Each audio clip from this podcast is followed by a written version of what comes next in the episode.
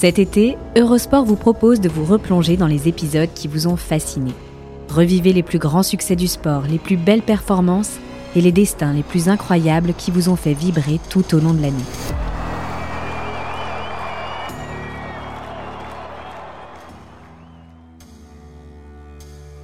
Greg Louganis est le plus grand plongeur de l'histoire. Auteur d'un doublé à 3 mètres et 10 mètres aux Jeux de Los Angeles et de Séoul, l'Américain a hissé sa discipline à des hauteurs insoupçonnées, en portant un lourd fardeau et un secret inavouable au cœur des années 80. Sa séropositivité. Il est devenu plus qu'une légende.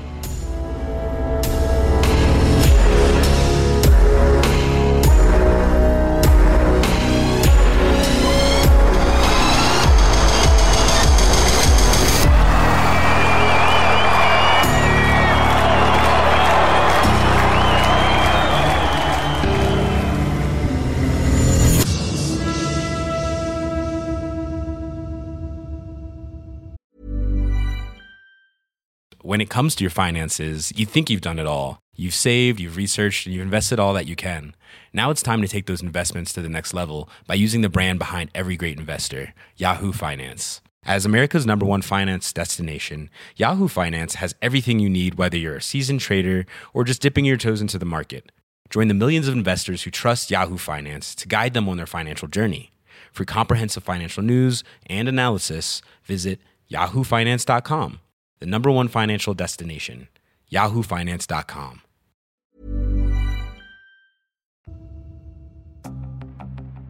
Bienvenue dans les grands récits olympiques, le podcast qui vous plonge dans la folle histoire du sport, entre pages de légendes, souvenirs enfouis et histoires méconnues, toujours à hauteur d'homme. Aujourd'hui, nous vous parlons des légendes du sport qui ont à jamais marqué l'histoire des Jeux olympiques. Un haussement d'épaule peut exprimer mille choses du dépit à l'ironie, en passant par la tristesse ou l'évidence. Il y a tant à déchiffrer derrière une expression corporelle, aussi élémentaire dans sa conception qu'elle est complexe dans sa définition. Le haussement d'épaule est à l'homme ce que le battement d'aile est au papillon. Une manière de prendre de la hauteur, de s'échapper.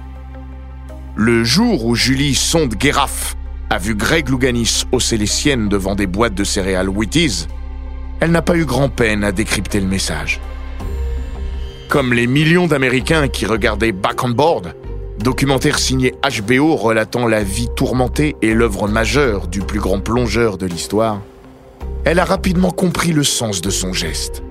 Au cœur de l'été 2015, elle expliquait à un journaliste du New York Times Ça m'a brisé le cœur. C'est un gars qui a tout bien fait. Il s'est entraîné depuis son adolescence. Il est allé aux Jeux Olympiques. Il a décroché l'argent en 1976. Il a remporté l'or en 1984 et en 1988. Il a tout fait correctement.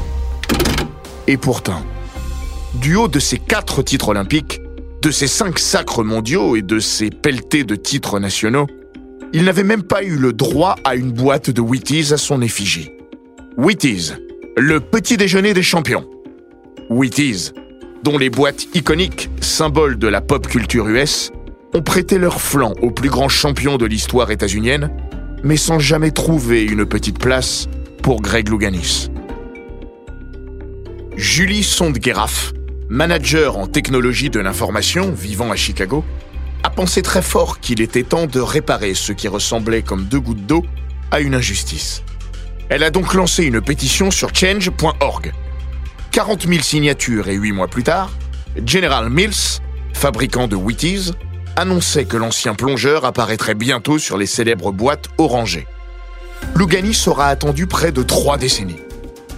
À peu près autant que Mohamed Ali, longtemps trop sulfureux pour s'inviter à la table du petit déjeuner du citoyen américain moyen, ou Jim Thorpe, consacré près d'un demi-siècle après sa mort.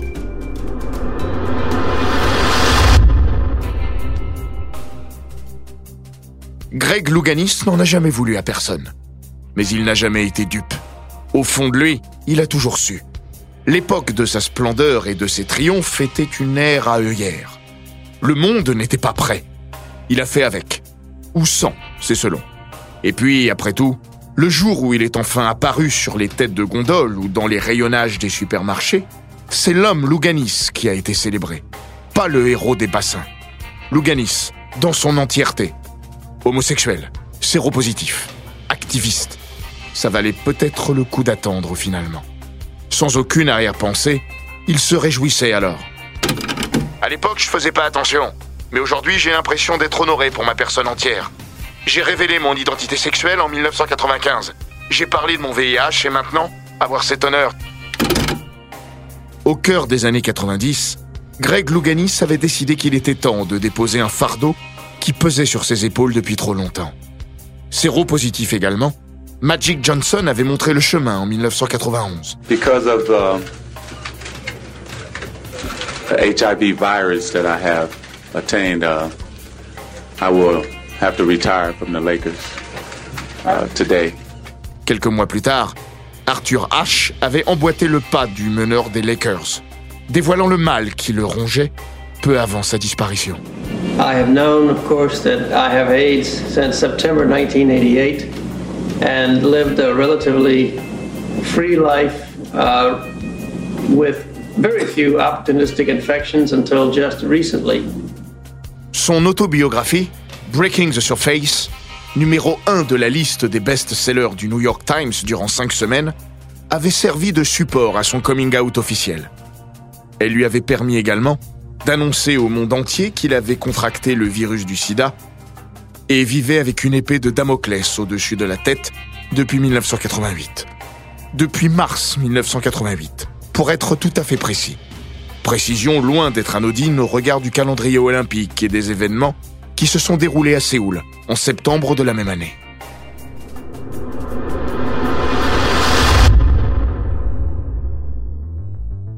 Greg Louganis est né le 29 janvier 1960. Et son entrée dans la vie fut autrement plus tumultueuse que ses entrées dans l'eau. Fruit d'une union adolescente et de deux gamins d'Hawaï, qui n'étaient pas prêts à élever un bambin, Greg fut confié à un foyer. Lui trouver une maison semblait rapide sur le papier, mais moins simple en réalité. Parce que le futur champion de plongeon est né avec une peau trop foncée aux yeux de la grande majorité des adoptants, qui ne juraient alors que par les petits blonds aux yeux bleus. Greg a hérité des traits de son père, un Samoan, plus que de sa mère, qui était elle originaire d'Europe du Nord. Il s'en rendra compte le jour où il le retrouvera. Frances et Pete Louganis n'ont pas de problème avec ça. Bien au contraire. Frances ne pouvait pas avoir d'enfant. Alors le couple s'est tourné vers les services sociaux. Avant Greg, les Louganis ont déjà adopté un premier enfant, Despina. La petite fille, aînée d'un an et demi, ne répond pas plus que son futur frère au canon esthétique recherché par les adoptants. Du sang indien, français, italien et britannique coule dans ses veines. Les Louganis adorent. Greg débarque dans la vie de sa famille à 9 mois. Frances est issue d'une famille de fermiers texans. Elle a rejoint San Diego et la Californie à la fin des années 40. Pete, lui, vient de Boston et est d'origine grecque. Frances dit que Pete est né vieux et en colère. A priori, il n'a pas tardé non plus à avoir une bouteille d'alcool dans les mains. Mauvaise habitude qui pourrit le quotidien des Louganis et du petit Grégory Ephimios en tête. Heureusement, maman Louganis veille. L'école pourrait être un refuge. Il n'en est rien. Louganis s'y fait traiter de né. Dans sa biographie, il explique Mon père biologique venait des Samoa, mais je savais pas où étaient les Samoa. Je pensais que je venais d'Afrique. Il bégaye en plus. Il est dyslexique. On le dit retardé. On le traite de tapette aussi, en raison des sports qu'il pratique. Et comme souvent malheureusement, à la violence des mots s'ajoute celle des coups. Il prend des raclés. Il ne dit rien à la maison, parce qu'il a honte.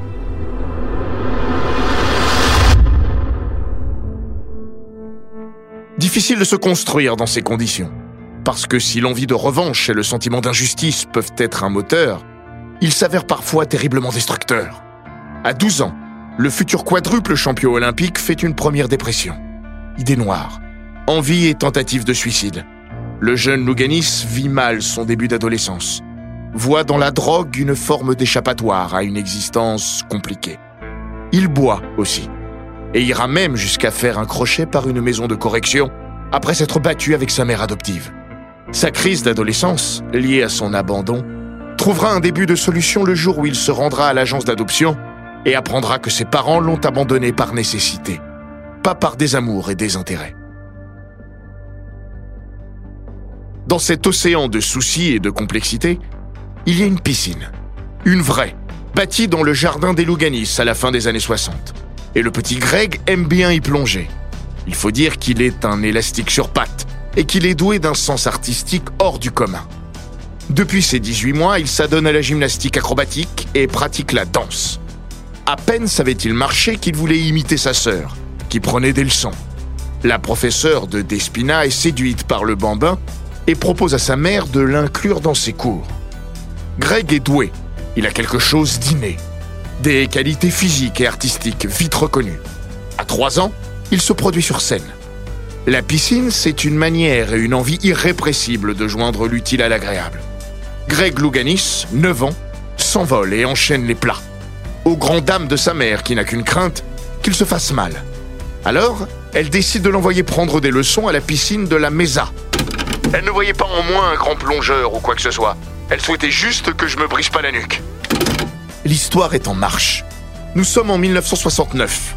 Dans 7 ans, Louganis disputera ses premiers Jeux Olympiques.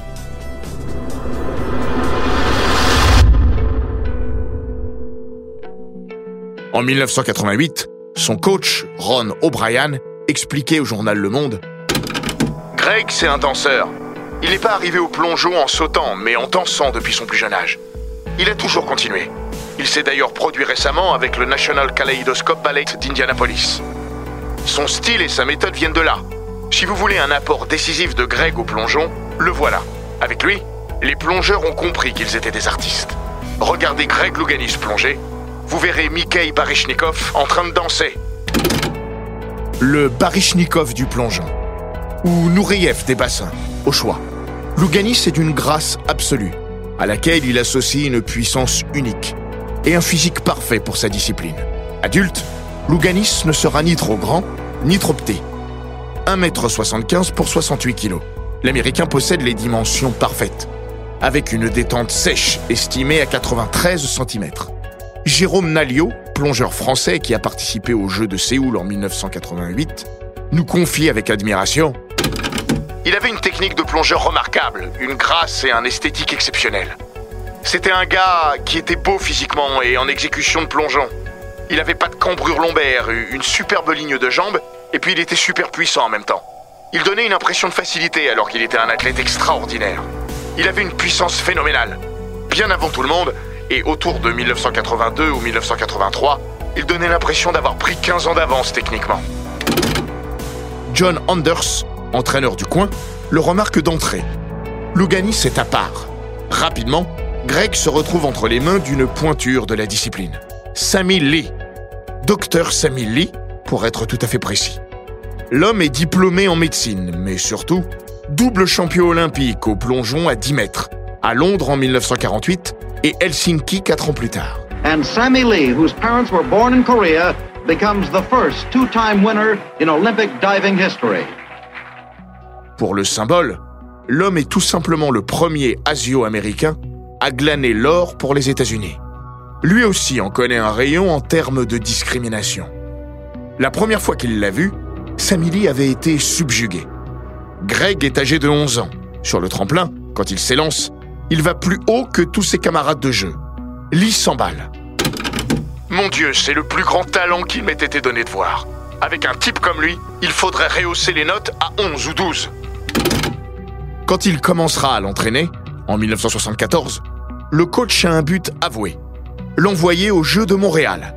Il le prend sous son aile, le façonne. Et en 1976, Louganis découvre les JO. Il s'y qualifie pour le tremplin à 3 mètres et la plateforme à 10 mètres. L'histoire est déjà en marche. Un journaliste du Evening Tribune de San Diego qui lui signale que Louganis est possiblement le plongeur du futur, Lee répond du tac au tac diable avec ça. Je ne serai peut-être plus là en 1980. Greg y va pour gagner maintenant.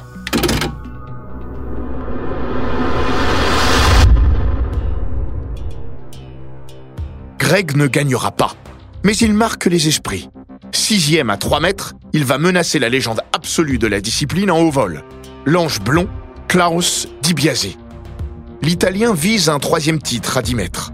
L'Américain s'accroche autant que faire se peut, mais doit finalement s'incliner. Ce sera l'argent.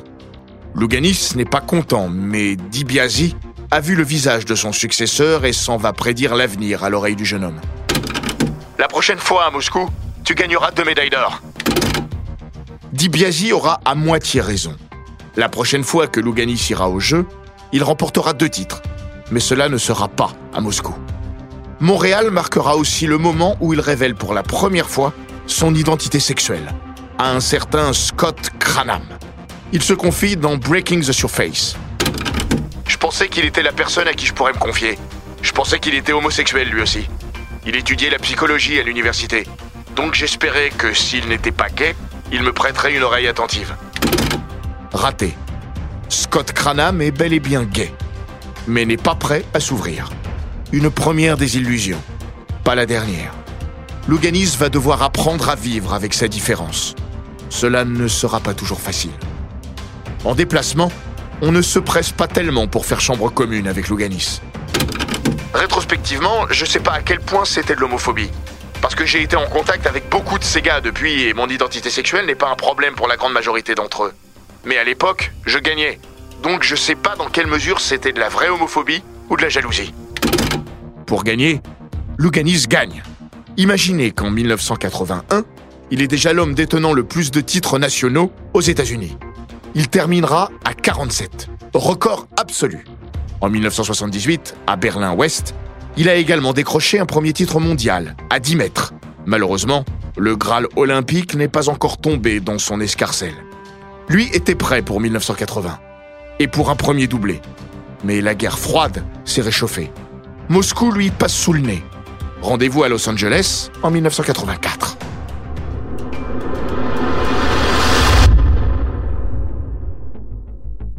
Quand il débarque dans la Cité des Anges, Greg Louganis est le meilleur. De loin.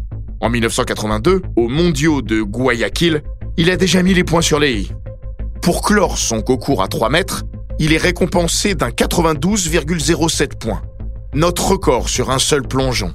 Son premier poursuivant repoussé à plus de 100 points au terme d'une finale à sens unique. Il évolue sur une autre planète. Sur la plateforme, il parvient à obtenir un 10 de la part des 7 juges la perfection absolue. Premier doublé. Louganis est seul au monde. Et il explose aux yeux du monde deux ans après, au jeu. La démonstration est totale. Deux titres, à 3 mètres et à 10 mètres au JO. Du jamais vu depuis 1928 et Peter Desjardins. This is the toughest dive that he can perform on the 10 meter. A reverse three and a half somersaults.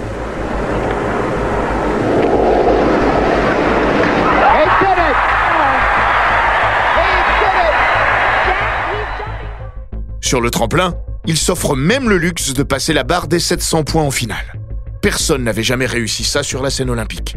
Avec 754,41 points, il gagne avec plus de 92 unités d'avance sur son dauphin.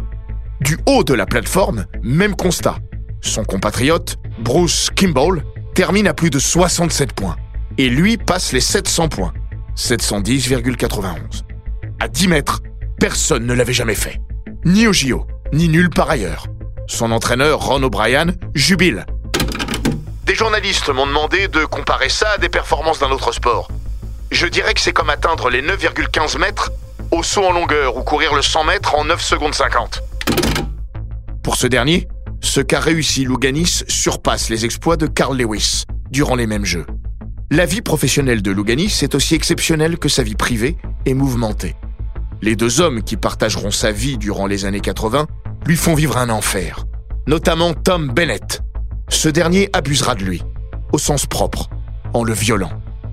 Au figuré, en ponctionnant une partie conséquente de ses revenus et en le rabaissant constamment. Quand les sponsors ne se pressent pas, il ne manque jamais une occasion de lui rappeler que son orientation sexuelle n'y est peut-être pas pour rien. Une relation toxique.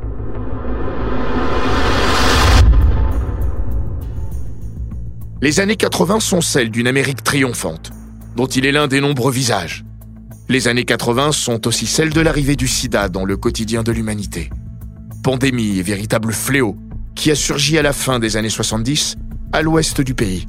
Le sida reste à l'époque une maladie méconnue qui fait des ravages. A rare herpes virus may attack the body's immune system, bringing with it the cancer or a lethal form of pneumonia. It was devastating, you know. I'm, at that time, I was 29 years old. To, to be told that I had uh, cancer was just. It turned me around. Et comme ignorance rime rarement avec bienveillance, ce mal draine toutes sortes de légendes urbaines, parfois crasses. Cancer gay, stigmatisation des homosexuels qui font partie des fameux 4 H avec les haïtiens, les héroïnomanes ou les hémophiles. Certains illuminés et esprits malveillants avancent même qu'ils seraient divinement punis pour leur orientation sexuelle. Greg Louganis est homo et il a une vie amoureuse à risque. Lui et ses compagnons. La pensée d'être porteur du virus ne lui traverse pas l'esprit tout de suite.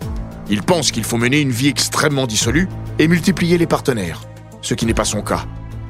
Néanmoins, il finit par comprendre qu'il fait partie des personnes à risque, notamment lorsqu'il apprend que Kevin, son compagnon au début des années 80, a été diagnostiqué séropositif. Ce dernier l'encourage à se faire tester. J'ai commencé à prendre peur quand certains des amis de Tom sont tombés malades et sont morts. Kevin m'a alors écrit pour me signaler qu'il était positif au VIH. Il me disait de me faire tester, mais d'une certaine manière, je me complaisais dans le déni. Le déni est encouragé par la perspective des Jeux olympiques de Séoul. Il a peur pour sa vie, peut-être plus encore pour son rêve olympique. Un jour, néanmoins, il ne peut plus reculer. Nous sommes au début de l'année 1988.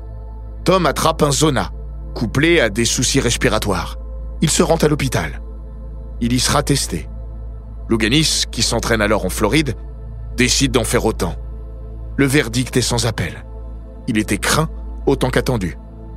Louganis est HIV positif. Dans le documentaire Thicker Than Waiter, il explique Tu entends des bourdonnements, tu comprends pas tout ce qu'on te dit. J'étais effrayé parce que je voyais des gens mourir. J'ai pensé, mon Dieu, c'est terminé. À l'époque, on pensait que c'était une condamnation à mort. À six mois des Jeux, je me disais, bon, je vais faire mes valises, rentrer à la maison, m'enfermer et attendre de mourir. Le docteur qui l'a accompagné est un membre de sa famille, un cousin par alliance. Il lui dit que la meilleure des choses à faire est d'essayer d'aller au jeu, parce que se tenir en forme et garder la tête haute est la meilleure des barrières contre l'évolution de la maladie. En revanche, Louganis va devoir suivre un traitement très lourd. Il doit prendre de l'AZT, toutes les 4 heures. C'était le seul médicament disponible. Je devais prendre deux pilules toutes les 4 heures. Peu importe où j'étais. J'avais une montre qui me le rappelait toutes les 4 heures. C'était un rappel constant.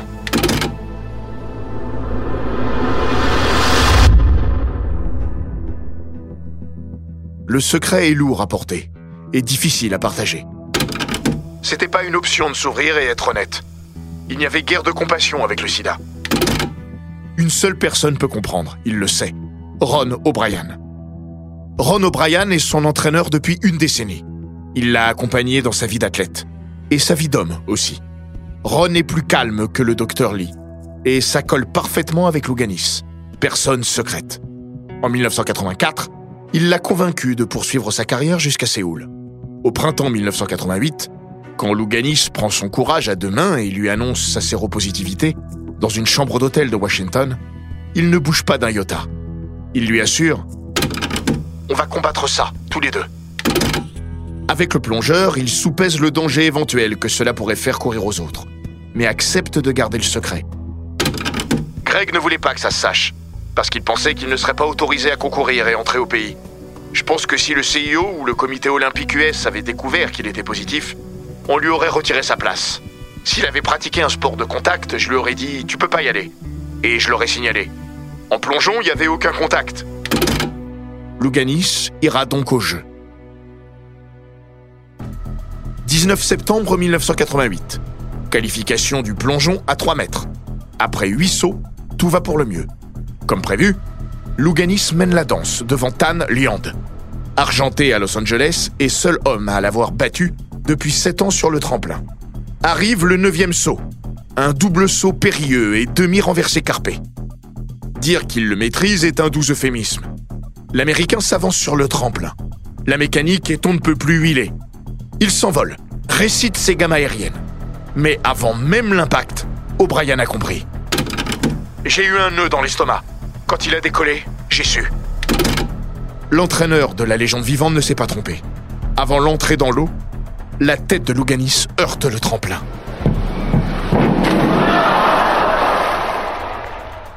La première réaction du champion n'est pas celle que l'on imagine. Avant l'inquiétude vient la honte. Un double champion olympique et quintuple champion du monde qui tape le tremplin, en mondovision. Ça ne fait pas sérieux. Louganis n'a alors qu'une envie, rester sous l'eau et disparaître. Il finit par en sortir. Rien de grave en apparence. Rien à voir avec l'accident qu'il avait subi en 1979, lors d'une rencontre USA-URSS, et l'avait laissé KO durant 20 minutes. Il n'empêche, il est très inquiet pour des raisons que personne ne sait. Jérôme Nalio, témoin direct de la scène, se souvient des minutes qui ont suivi et de ses conséquences. Je plongeais un peu après lui. Quand il a touché, j'étais dans le bain chaud et je me préparais pour mon plongeon. Évidemment, je le regardais parce qu'on regarde tous Louganis. Surtout sur ce plongeon qui est peut-être celui qu'il fait le mieux au monde. Il sort de l'eau et il se tient la tête. L'entraîneur belge, Jean Snick, commence à lui toucher le crâne. Ça, je le décode avec les yeux d'aujourd'hui, mais tout de suite, Louganis met la main sur sa plaie et se dirige vers l'endroit où on était tous sous les tribunes. Et il est parti. À l'époque, je savais évidemment pas qu'il était séropositif. Je me suis pointé avec Jésus Mena pour nettoyer le tremplin, pieds nus et écorché. Quand sa bio est sortie, la première chose que j'ai faite fut d'aller réaliser un test HIV. A posteriori, je me suis dit que ça devait être terrible pour lui de se dire qu'il avait peut-être risqué de contaminer des gens sans pouvoir rien dire. Ça a dû être terriblement difficile pour lui à gérer. Mais même entre plongeurs, on en a discuté, c'était compliqué. Le jour où il révélera sa séropositivité, en 1995, certains médias indélicats tenteront de faire leur chou gras de l'accident de Séoul de faire planer un soupçon de scandale autour du comportement de Louganis.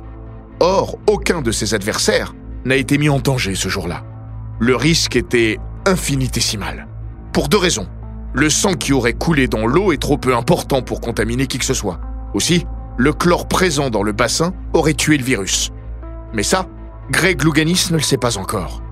Le champion est touché dans sa chair et doit aller se faire recoudre. C'est le docteur américain Jim Puffer qui va s'en charger. Lui non plus ne porte pas de gants. Louganis s'inquiète quand il voit le docteur lui trifouiller le crâne. Mais il est paralysé et ne peut rien dire.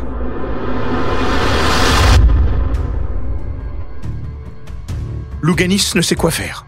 Doit-il parler? Doit-il y retourner? Jeter l'éponge? Ron O'Brien, l'entraîneur, le fidèle, lui laisse le choix. Lui aussi vit une période compliquée, alors que sa mère vient de mourir le jour même.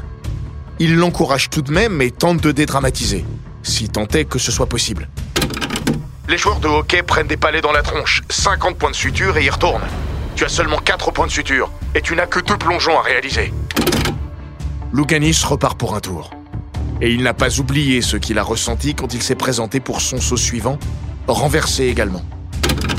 Quand ils ont annoncé mon nom et mon plongeon, j'ai pu entendre comme un halètement du public. Oh mon Dieu, ils ont peur, me suis-je dit. Son saut suivant 87,12 points. Le meilleur des qualifications. Louganis ira évidemment en finale. La nuit qui suivra sera particulièrement compliquée. Mais Louganis gagnera le titre. À 3 mètres, puis à 10 mètres de justesse. À l'issue des Jeux, il est définitivement une légende. Et sans doute était-il temps d'arrêter.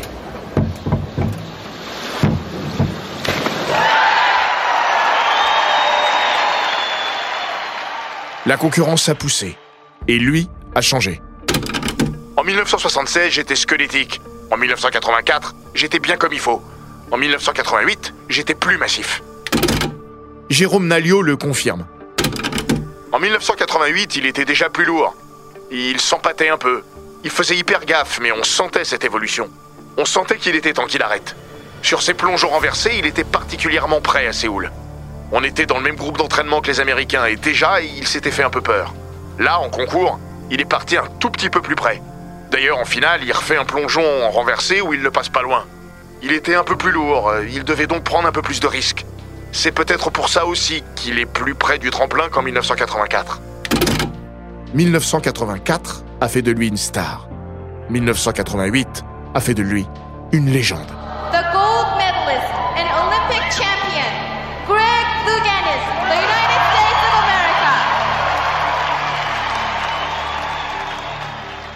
Sur son dernier podium, il est loin de toutes ces considérations. Sa principale préoccupation est plutôt quand vais-je mourir?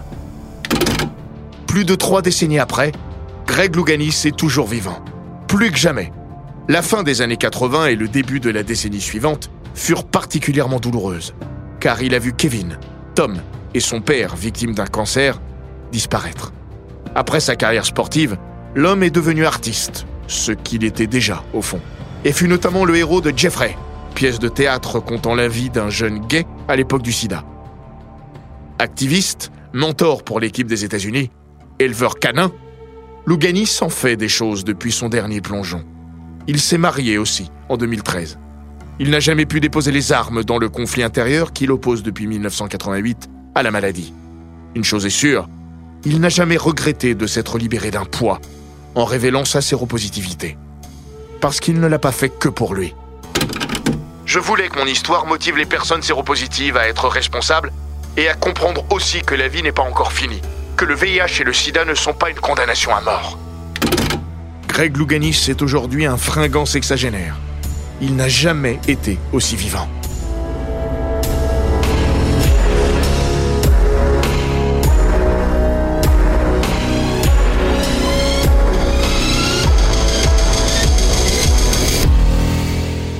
Cet épisode des Grands Récits Olympiques a été écrit par Maxime Dupuis.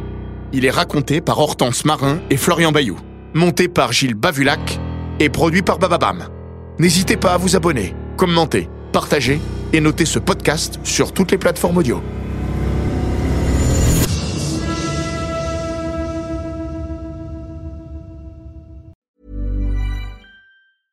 When it comes to your finances, you think you've done it all. You've saved, you've researched, and you've invested all that you can. Now it's time to take those investments to the next level by using the brand behind every great investor, Yahoo Finance. As America's number one finance destination, Yahoo Finance has everything you need, whether you're a seasoned trader or just dipping your toes into the market. Join the millions of investors who trust Yahoo Finance to guide them on their financial journey. For comprehensive financial news and analysis, visit yahoofinance.com, the number one financial destination, yahoofinance.com.